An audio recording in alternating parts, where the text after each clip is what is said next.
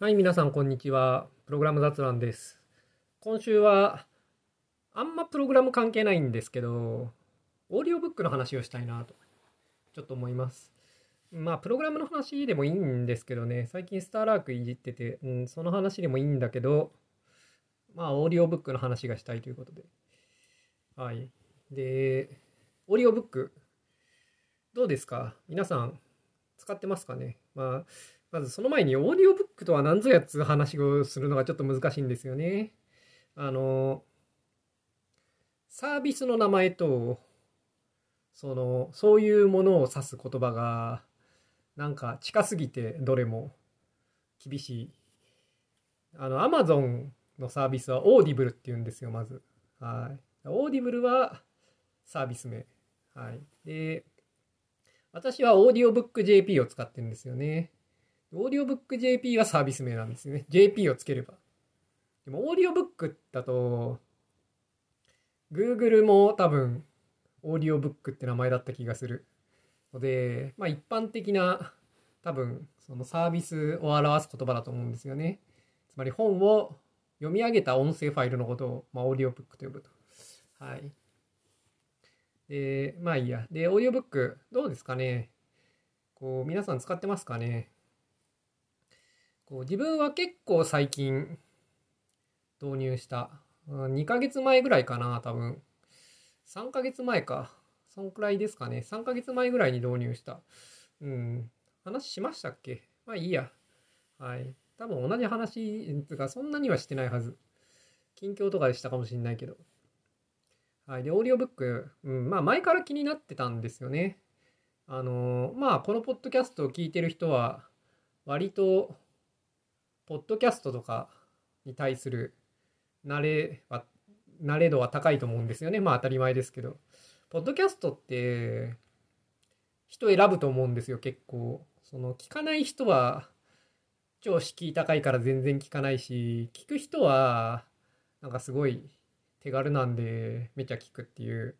めちゃかどうかわかんないけど、まあ割と気軽に聞けるってもんだと思うんですよね。だからそこは人結構分かれていて。で、ポッドキャスト、その聞かないタイプの人っていうのは結構周りにいて、っていうか自分やっぱ、こう、ウェブ日記文化で育った人なんで、周りはやっぱりブログとかウェブ日記でコミュニケーションをしてきたんで、なんかテキストが多いんですよね。意外とこう動画とか見ないとか、まあ最近動画見ないは少なくなったかもしれないですけどね。でもまあ、ポッドキャスト聞かないとかいう人は結構多い。で、まあ友達でも結構多くて、うんだなんか自分が作ったものは、意外と友達は見たり聞いたりしてなくて、知らない人が見たり聞いたりしてるみたいな、ちょっと不思議な感じしますよね。はい。まあいいとして。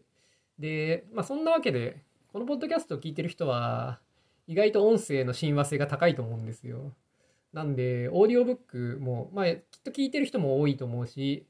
聞いてなくても、なんていうか、そんなアレルギーはないと思うんですよね。まあ、便利なんだろうな、みたいな。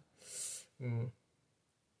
で、オーディオブック導入しましたと。まあ、なんで導入したかっていうと、まあ、コロナで家の中いると、うん、なんか PC の前にいる時間が長すぎて、いまいちだなと。で、PC をしばらく使って、まあ大体自分の最近の一日の話をすると、まあ edX でバイオケミストリーの授業をまずやるんですよね。まあこれが一日のうちの一番多い時間を占めてるというか、まあ、ノルマじゃないけれど、自分が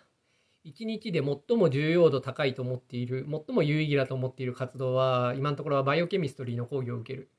ということで、まあこれを毎日やってると。で、3、4時間ぐらいやってんのかなまあわかんない。だらだらやってるんでね。実際はもうちょっと短いはずなんだけど、3、4時間ぐらい経ってることが多いです。まあ午前中がそれで終わる感じなことが多いですね。まあたまに昼飯食った後もやってたりする。まあ、バイオケミストリーやって、で、その後、まあ、こう、プログラム書いたりしてることがまあまあ多いと。で、まあ疲れてくるじゃないですか、そこで。で、このパソコンの活動で疲れてきたときに、次に何をやるかっていうのが、まあテーマとしてあって、本を読むって、なんか、心の中で近いんですよね。そのパソコンを使ってなんかやってる、その動画見たり、試験解いたりするっていう、まあ、特に試験解く場合ね、あの、バイオケミストリーの授業は、その、各シーケンスっていうのがあって、まあ大体1週間に1回、その、まあ試験みたいなもんがあるんですよ。試験と言いつつ、私、あの、お金払ってないんで、無料なやつなんで、別にただ自分で自己採点するだけで、何か、その、アコンプリッシュメントのなんか証明がもらえるとかはないんですけれど、まあけど一応やってんですよ。一応っていうか、やっぱ試験解く方がね、理解度上がるんで、でやるわけですよ。で、その試験、週に1回ぐらいあって、これ結構ごついんですよね。1日では終わんないぐらい、自分の感覚では。まあ、すごい何十問待って、しかも、問題文読まなきゃいけないじゃないですか。で、英語で問題文読むの疲れるんですよね。その英語を読むよりも、英語の問題文を読む方がだいぶ疲れる。普通の英語を読むよりも。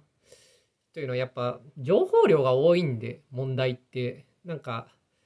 その、気合入れて読まないといけないんですよね。まあ当たり前だけど、その指摘されてるそれぞれの情報を全部合わせないと問題解けないようにできてるんで、いや頑張って読まないといけなくて、で、1問や2問ならどうってことないんだけど、やっぱ膨大にあるんで、疲れるんですよね。で、その本を読んで疲れるとと近いわけですよ。その問題を読んで疲れるってまあ動画はまあちょっと違うかもしれないけど。で、まあプログラムも書いて、で、その後本を読むっていうのはリフレッシュ度がいまいちだなと思って、で、だからなんかそれ以外の活動がしたいなと思って、うん、たどり着いたのが、オーディオブックいいんじゃね？っつって、ま、オーディオブックを最近、最近ですが3ヶ月前ぐらいから、なんか、トゲが刺さってる。すいません、ちょっと、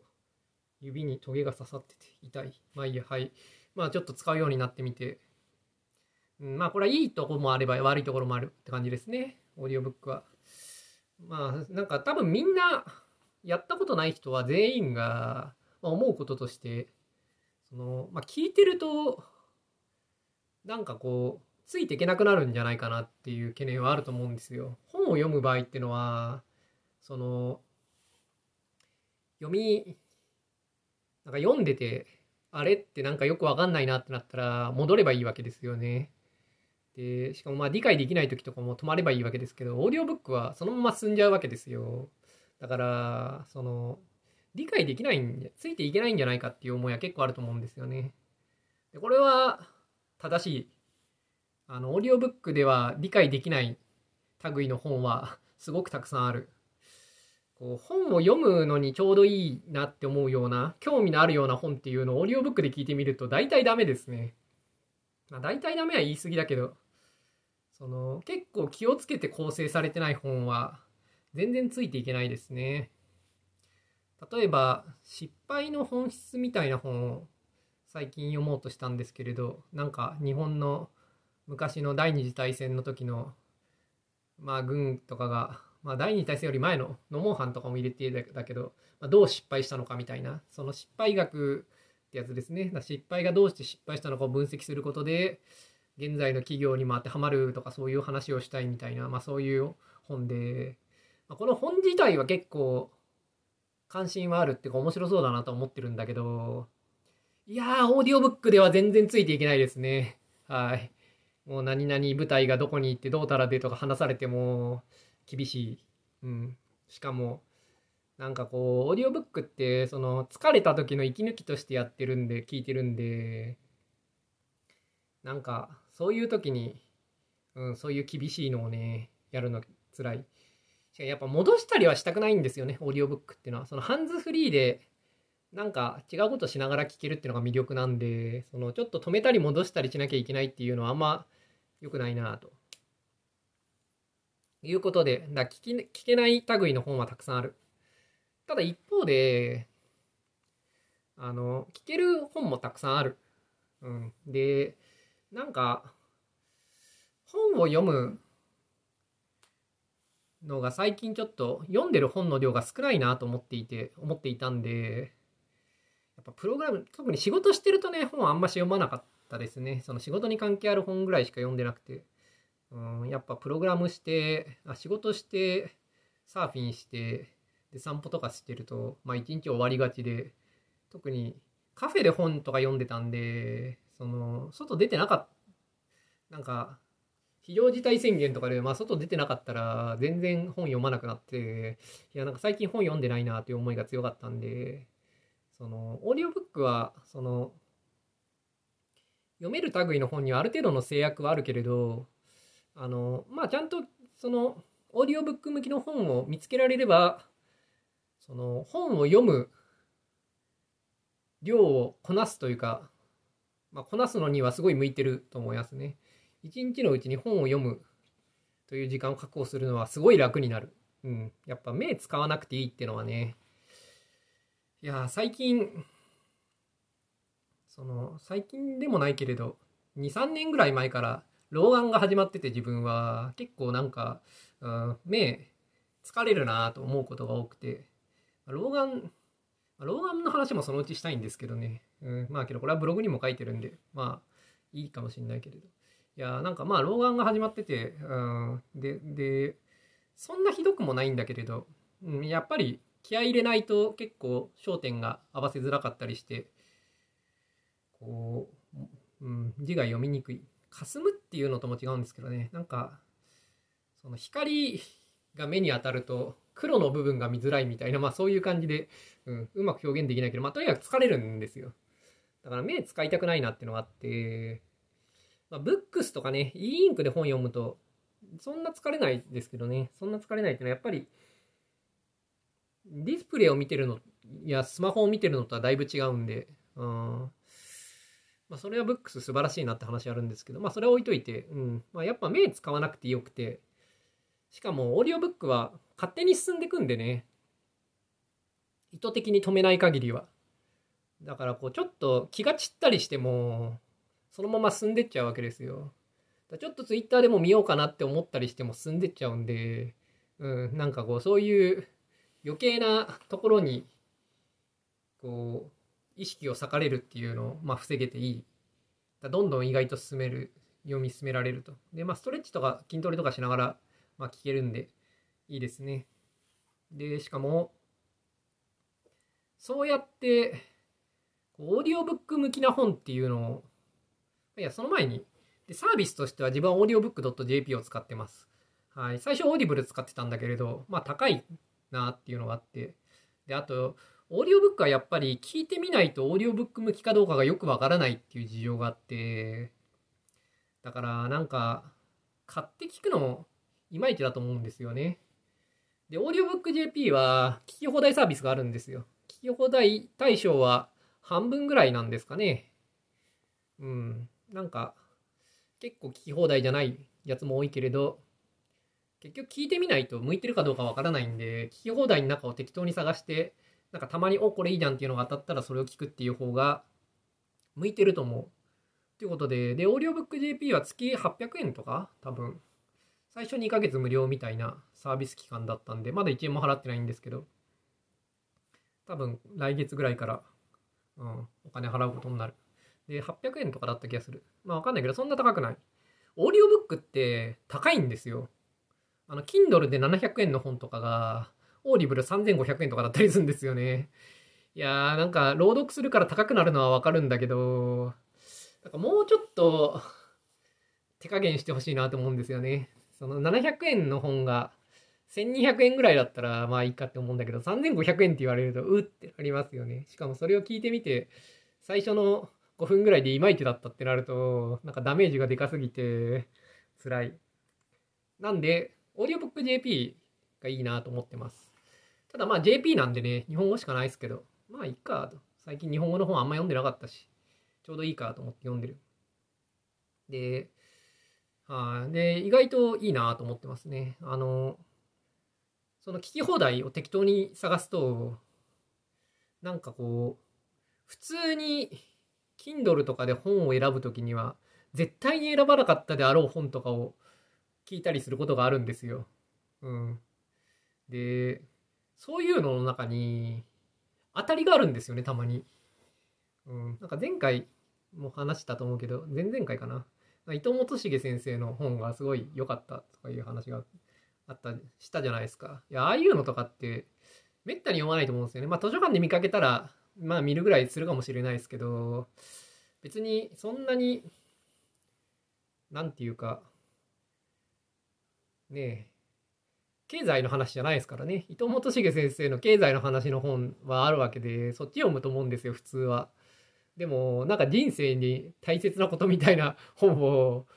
普通は読まないと思うんですけど、いや、これオーディオブックだと、まあいっかって聞いてみると、すごい当たりだったりして、しかもなんかそういうのって普段読まない類の本なんで、うん、なんか刺激がありますよね。うん、いろいろと考えさせられるというか。なんで、オーディオブックは意外といい。その、聞けない本はあるけれど、聞ける本もあって、オーディオブックに向いてない本もあるけど、向いてる本もあって。で、向いてる本の中には、なんか普通に本を読む時には選ばないような本が結構あって、うん、それが意外といい出会いになったりするんで、オーディオブック結構いいっすね。で、いや、もう16分も経ってしまった。いや、今回の本題は実は自己啓発本の話をしたいなと思ってたんですけど、まあいいか、今からするか。いや、自己啓発、まあオーディオブックそんな感じでま聞いてて、まあ、結論としては何て言うんですかね、こう、聞き逃しても大して惜しくもないというか、その、き逃してもその続きをまあ聞けるようなもんが良くて、で、なんかそんなに重要じゃないものがいいと思うんですよね。オーディオブックで聞く場合っていうのは。こう、なんか、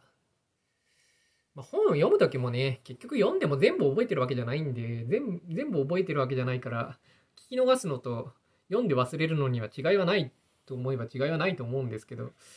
うん、でもまあ、なんか戻りたくなる本はダメだって話さっきしたじゃないですか。だか結局、聞き逃しても、まあ、いっかって思える本がいいと思うんですよね。で、一方で、あんまりにも、なんというか、ためにならないと、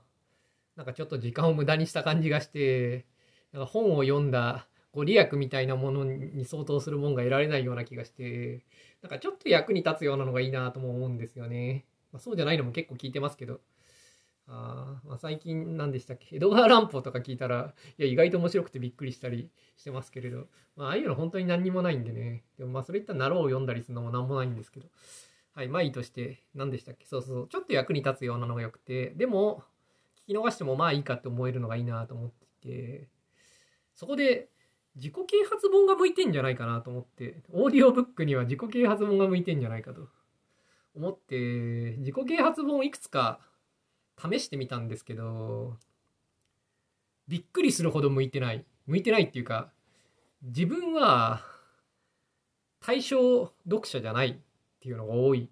まあ当たり前なんですよね。その今、何も悩んでないんで、その、で、自己啓発もなんで聞こうとしたかっていうと、なんかオーディオブックで聞くのにいいかなと思ったから聞いたっていう感じで、なんか目の前になんか問題があって、それをなんとかしたいと思って聞いてないわけですよ。で、自己啓発本って普通、なんかそういう悩みを持った人たちに、こう、アピールするような導入で始まるんですよね。これが全く自分に当てはまらなくて、まあ、開幕でこう挫折しがちなんですよね。結構たくさん試したけど。で、時間管理、ゲッティングシングスワンとか、ポモドーロとか、そういうのちょっと知りたいなと思ったんですけれど、で、でもその、そこら辺は、あの、聞き放題に入ってなかったんで、なんか時間管理とかでいいのかなと思って、時間管理とかを、こう、いくつか聞いてみたら、なんか仕事で忙しくて、なんかメールとかたくさん来て、なんかそういうのを処理してるだけで一日が終わってしまうみたいなのにどう対処するかって話が多くて、いや、メール来ないし、自分みたいな。うん。で、別に一日メールだけ読んでて終わっちゃったりとかしないし、なんかこう、そういう、なんですかね、雑事で一日が終わっちゃってて、その中でどうやって自分のやるべきことの時間を作るかみたいな問題意識はゼロなんですよね。とかま、他にも、なんか50代からの勉強法みたいな和田秀樹さんの本があって和田秀樹知ってますか？あの受験勉強の勉強法みたいな類の本では結構有名な人なんですよね。まあ、私あんまり好きじゃないけれどでもまあ、うん、そういう受験勉強法界隈の有名人でで50歳からの勉強法っていう本が聞き放題に入ってたんで、ほうほうと思って聞いてみたら、いやーなんか全く自分は当てはまってなくて、なんでかっつうと、やっぱ50歳っていうのは自分的には、なんか老後、教養あふれる、なんか、こう、高齢者というか、おっさんになるための本的なものを期待してたんだけど、いや、50歳になっても、まだ、その、10年とか20年とか働き続けなきゃいけなくて、でも、なんていうか、終身雇用は崩壊して、いつクビになるかわからなくて、みたいな話をしていて、うん、なんか、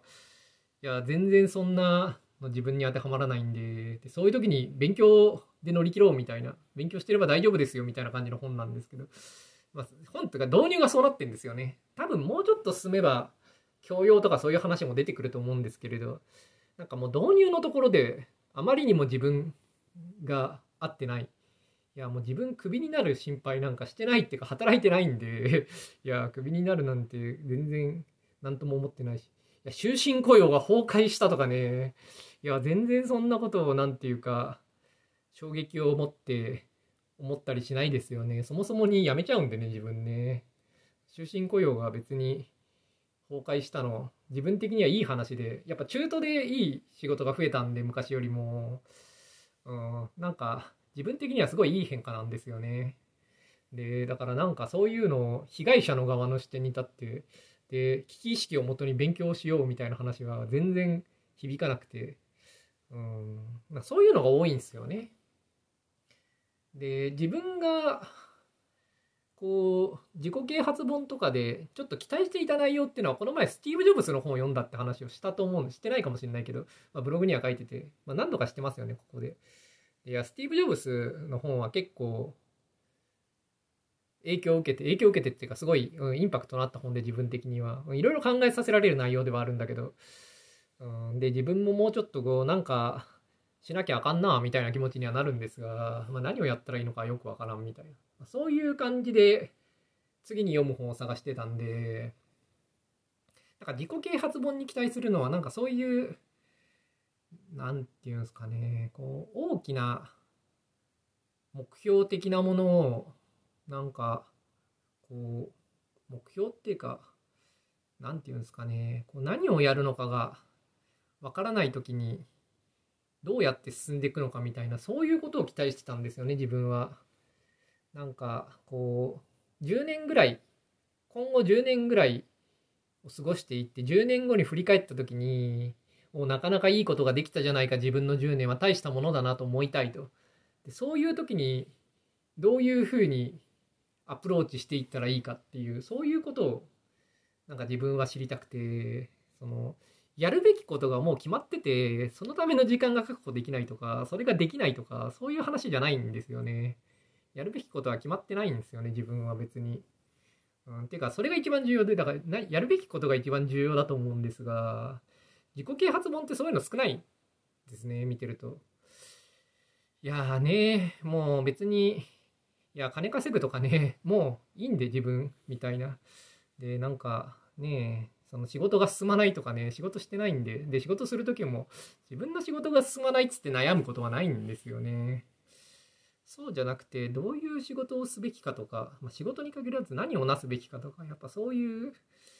うん、ところについてのノウハウみたいなのが欲しいと思ったんだけど、まあ、自己啓発本はそういうのじゃないのばかりで、うん、役に立たんなと思ったりしてる。で、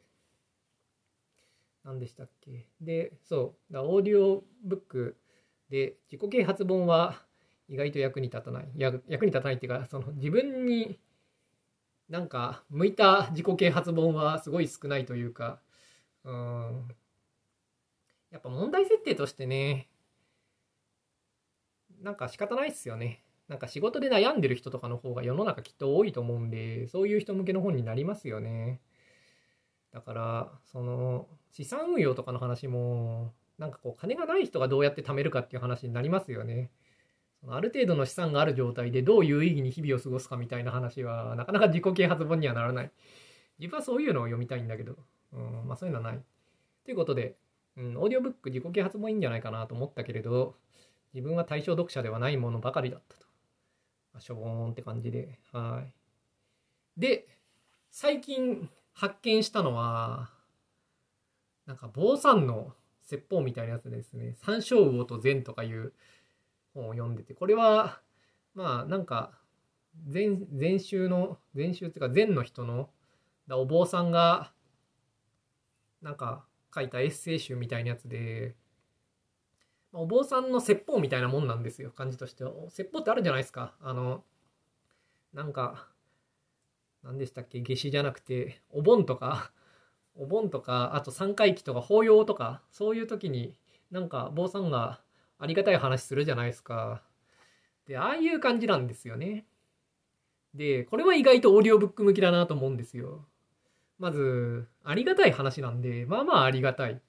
ほうほうなるほどって思うことがあると結構。で、まあ全、うん、ちょうどなんかね、ジョブスが全だとか言ってたしね、まあ全、全なーとか思いながら選んだんで、まあまあ興味もあって。でしかもまあ意外とその、なるほどと思うことも多い。うん。なんかね、まあ、宗教とかそういうもんですよね。あれ、禅は。禅っていうか説法は。まあ仏教なんで宗教なんですけれど。まあ、自己啓発の一種なんですかね。いや、でもまあ、この、坊さんの説法って、聞き逃してもいいじゃないですか。別に、まあ、なんか、問題発言かもしれないけれど、まあ、けど、いいじゃないですか、聞き逃しても。そんなになんていうか、一軸、ちゃんと把握をして、重要なところをなんとか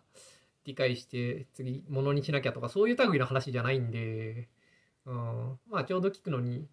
まあ、オーディオブックには向いてると。で、しかも聞き流しても、まあ、聞き流してもまあいいかと思うと。で、しかも、まあまあ、ありがたい話なんで、その、役に立つっていうか、なんて言うんですかね、こう、いいこと聞いた気分になるんですよね。だから、こう、すごい、こう、あまりにも、時間を浪費しただけみたいな、ナロー小説の追放ざまを読んだ時のような虚しさはないわけですよ。いや、追放ざまは結構好きですけどね、自分は。でもまあなんかそういう時間を無駄にした感はそんなになくて、で、うん、だ説法いいんじゃないかなと思ってて、なんか他にもないかなとかちょっと思ってるんですけど、あいやなんかそういう適度にありがたくて適度にどうでもいいようなものっていうのはもっとあったらいいのになと思うんですよね。はい。で、まあ、オーディオブック意外といいぞと。で、オーディオブック、他にいいこととして、夜、寝る前に聞くのがいいですね。あの、画面見ないんで、あの、寝つける。あいや、やっぱスマホとか見てると、その寝つきが悪いとは思わないんだけれど、スマホを見てると、ナロー小説読むんですよね、自分は。で、面白いのに当たると寝れなくなるんですよね。普段はだから大体つまんないのなんで大丈夫なんですけど、たまに当たりに当たっちゃうと、なんか寝つけなくなって、うん、そうすると睡眠、夜型になったりしちゃうんですよね、結構。でもやっぱ、オーディオブックは画面見ないんで、うん、なんか、睡眠になんか近づいてきますよね。こう、やっぱ光ってるもん見ないっていうのは、うん、睡眠にはいいんだろうなと。しかもまあなんか目つぶってるだけだとまあたまに寝れないことってあるじゃないですか。眠くないのに目つぶってても別に寝れないってこと結構あるんですけど、自分は。あの、オーディオブックはね、やっぱ聞くんで、うん、聞いてると眠くなりますね。はい。ということで、寝つきに良いオーディオブックは。寝る前に画面とかを見るのをやめましょうみたいなのって、オーディオブック聞いてないとなかなか実現するの難しいと思うんですけど、我々みたいなテックな人々は。オーディオブックは自然と画面見なくなるんで、あ寝るのに向いてるなと思いますね。で寝るの向いてんだけど、寝返り打つ時に、そのイヤホン、耳に入ってると邪魔なんで、うん、そこで、ネックスピーカーポチってみました。まだ届いてないですけど、今晩届くんですけど、ネックスピーカーどうですかね？うん。あんまりうるさいと、隣の部屋とかに悪いなと思うんだけど、ネックスピーカーぐらいその、そばで鳴るもんだったら、うん、大丈夫なんじゃないかなと思って。うん、いや最初ピロースピーカー的な枕スピーカー的なのを買おうかなと思ってたんだけどそれで見つけたネックスピーカー、うん、これいいんじゃね？つって、うん、ということでちょっと楽しみにしてるんですけどねはいということでオーディオブックはい聞いてるとでオーディオブックは意外といいという話で、うん、まあポッ、このポッドキャスト聞いてる人だとね、オーディオブック聞いてる人多そうですけどね。あまあけど、いいよ、いいですよねっていう話ですね。で、まあ、何を聞くのかなかなか難しくて、あ自己啓発いいなと思うんだけど、自分向け自己啓発は少なかったと。で、坊さんの説法はいいかもしれんと思ってると。うん、なんか教養っぽいのがいいと思うんですよね。なんか難しくない。あでも哲学とかね、聞いて悪くないんだけど、あなんかあんま複雑なやつは全然ついていけないですよね、やっぱオーディオブックでは。自分的にはね、人月の神話とかね、聞きたいんだけどね、あれなんかこれ、前この話した気がするな。まあいや、人月の神話とか、うーん、あと何でしたっけ、デマルコのね、ピープルウェアとかね、なんかああいう、ゆとりの法則、マとワルツォとか、あの辺がいいか。まあいいとして、そういう、なんか全然役に立たないけれど、うん、いい話みたいな、そういうテック系のやつがよいいなと思うんだけどね、オーディオブックになってないんですよね。オーディオブック向きなテック読み物系のものをオーディオブックにしてくれよって思うんですけど、はあ、まあそんな感じで、はい、オーディオブック聞いてるっていう話でした。それではまた来週。